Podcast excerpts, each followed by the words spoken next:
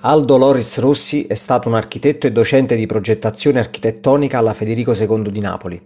Nato a Bisaccia, Avellino, nel 1933 e morto a Napoli nel 2018, Loris Rossi veniva definito come l'architetto dell'utopia, muovendosi principalmente nel campo delle macrostrutture senza perdere il confronto con la dimensione territoriale.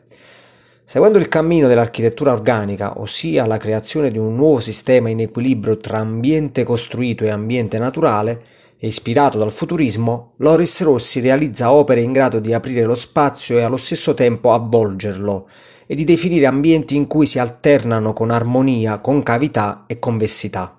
Ne è l'esempio la Casa del Portuale, edificio realizzato a Napoli tra il 1968 e il 1980.